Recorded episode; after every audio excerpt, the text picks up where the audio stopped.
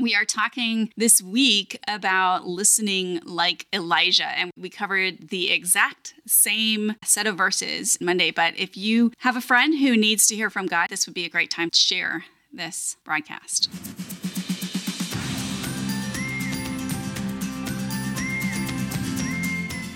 Welcome. I'm Michelle Berkey, and this is Praying Scripture, a weekday broadcast where we use God's own words to honor Him and to talk to Him about the things going on in our life and in our world. Join me as we dive into episode 92 today and we pray together about listening. But before we do that, we're going to spend some time in worship.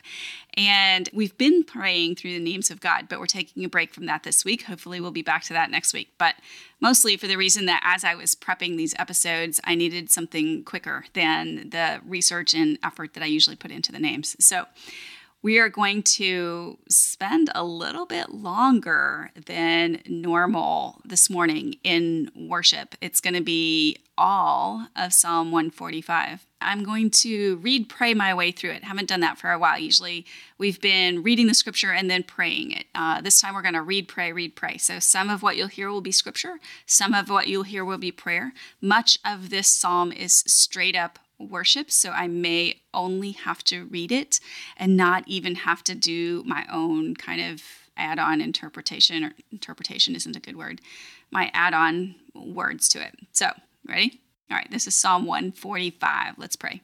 I exalt you, my God, the King, and bless your name forever and ever. I will bless you every day. I will praise your name forever and ever.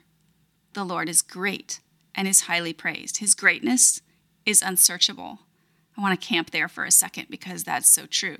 Your greatness is unsearchable. There is no way I can know or imagine how awesome you are. And I use that word intentionally. We use it so frequently in our culture, awesome, that it loses its impact. But your presence, your character fills me with awe.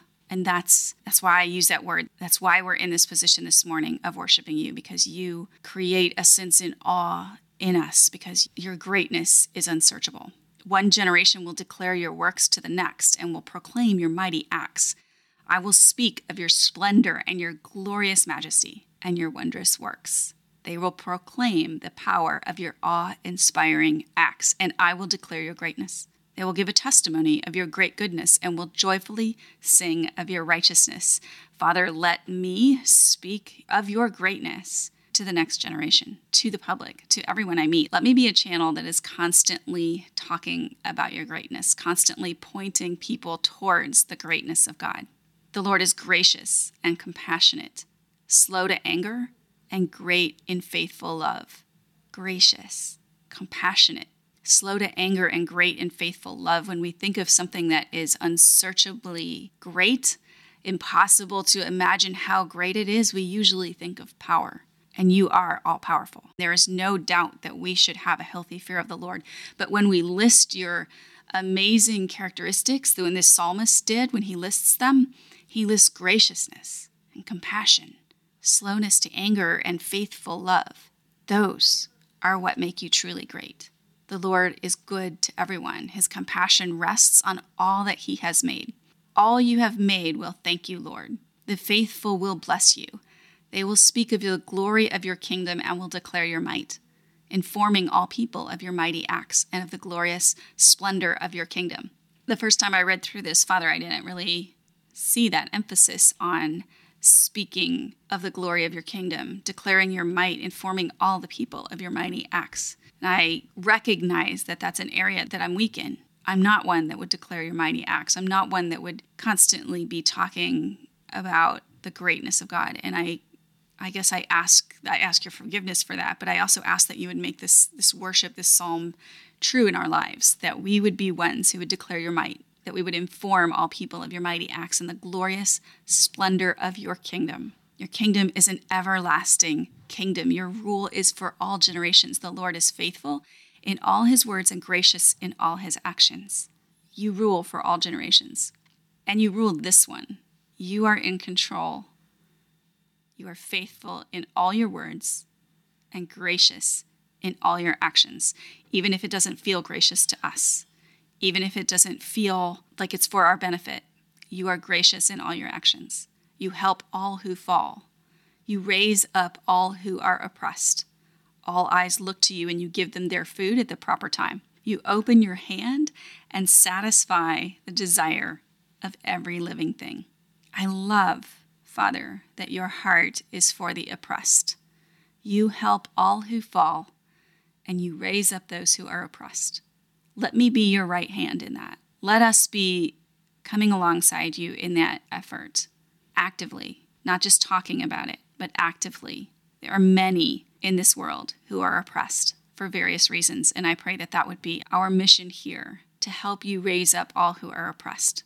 We all look to you to give us our food at the proper time. Everything that we have comes from you, and you satisfy our desires. You are righteous in all your ways and faithful in all your acts. You are near to all who call out to you and to all who call out to you with integrity. You fulfill the desires of those who fear you. You fulfill the desires of those who fear you. Give us a healthy, appropriate fear of the Lord. You hear our cry for help and you save us. The Lord guards all those who love him and destroys the wicked. My mouth will declare the Lord's praise.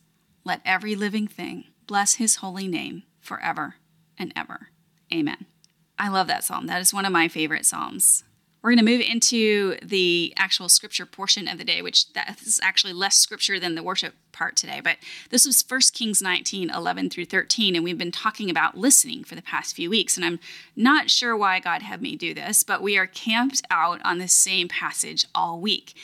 And this morning, in my own time with God, I hit this frustration with that. This, okay, I've been here done this. It's been a couple of days now. I've got what I thought I would get from this verse, and it, it, was frustrating. And I think that it's healthy to push through that, to meditate long enough that you really begin to appropriate a scripture.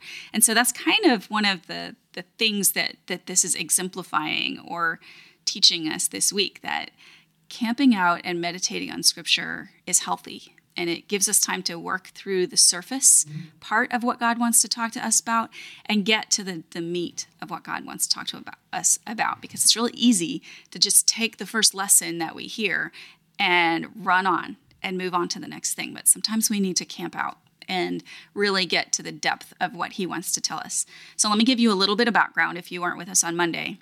I'm going to give you the overview of a whole bunch of different stories. Elijah had recently had a huge spiritual victory and a display of God's power. And after that happened, a very powerful woman threatened his life and he ran away. Having just been a part of this huge power display by God, he decides that God can't handle this and he ran away into the wilderness. He stopped to rest. He was praying, just let me die. Everything is a mess. I'm the only one left. I've had enough. He literally says, I've had enough. And then he fell asleep. He was given food and water by an angel a couple of times and then spends 40 days in the desert fasting and going to, traveling to Horeb, which is the mountain of God. God asks why he's there a few times, and he replies that he's been very zealous for God, but now he's all alone. The prophets have all been killed. Israel has abandoned you, God. I am the only one left. And there's a lot about these stories that we could talk about. But what comes next is what we're praying about today. And it's 1 Kings 19, verses 11 through 13. At that moment, the Lord passed by. A great and mighty wind was tearing at the mountains and was shattering cliffs before the Lord, but the Lord was not in the wind. After the wind, there was an earthquake, but the Lord was not in the earthquake. After the earthquake, there was a fire, but the Lord was not in the fire. And after the fire, there was a voice, a soft whisper. When Elijah heard it, he wrapped his face in his mantle and he went out and stood at the entrance of the cave. Those are our verses for today. Those are our verses for the whole week. Monday, we were praying about what Elijah did with his body and how our posture of listening can physically and emotionally and mentally be that our, our posture of listening. So today we'll go in a different direction. And actually, I was, I was kind of arguing with God about this. I don't know the direction that we're going. Usually I have some idea, but today I don't. So we'll just see where God leads and ask you to to join me in prayer. So let's go. Father, I know that I find myself in Elijah's position fairly frequently. Probably we have these spiritual moments, spiritual insights, or we have this huge experience. And then afterwards, so quickly, we go down to the depths, we crash. And I guess I'm struck today by the fact that Elijah was listening in both of those times. He might be depressed. He might be feeling sorry for himself. He might be really hungry. He might be really tired, which I'm sure he was all of those things. But he's still listening and he's still responding. When he hears you, he gets up and moves to the front of the cave. And I ask that no matter what my emotions are, because heaven knows that they have varied in the past nine months from high to low sometimes within minutes of each other, no matter what my emotional temperature is at the moment. I pray that you would find me listening and responding, that I would hear you, that I would be aware, that I would know whether it was you or whether it's just crazy noise. I mean,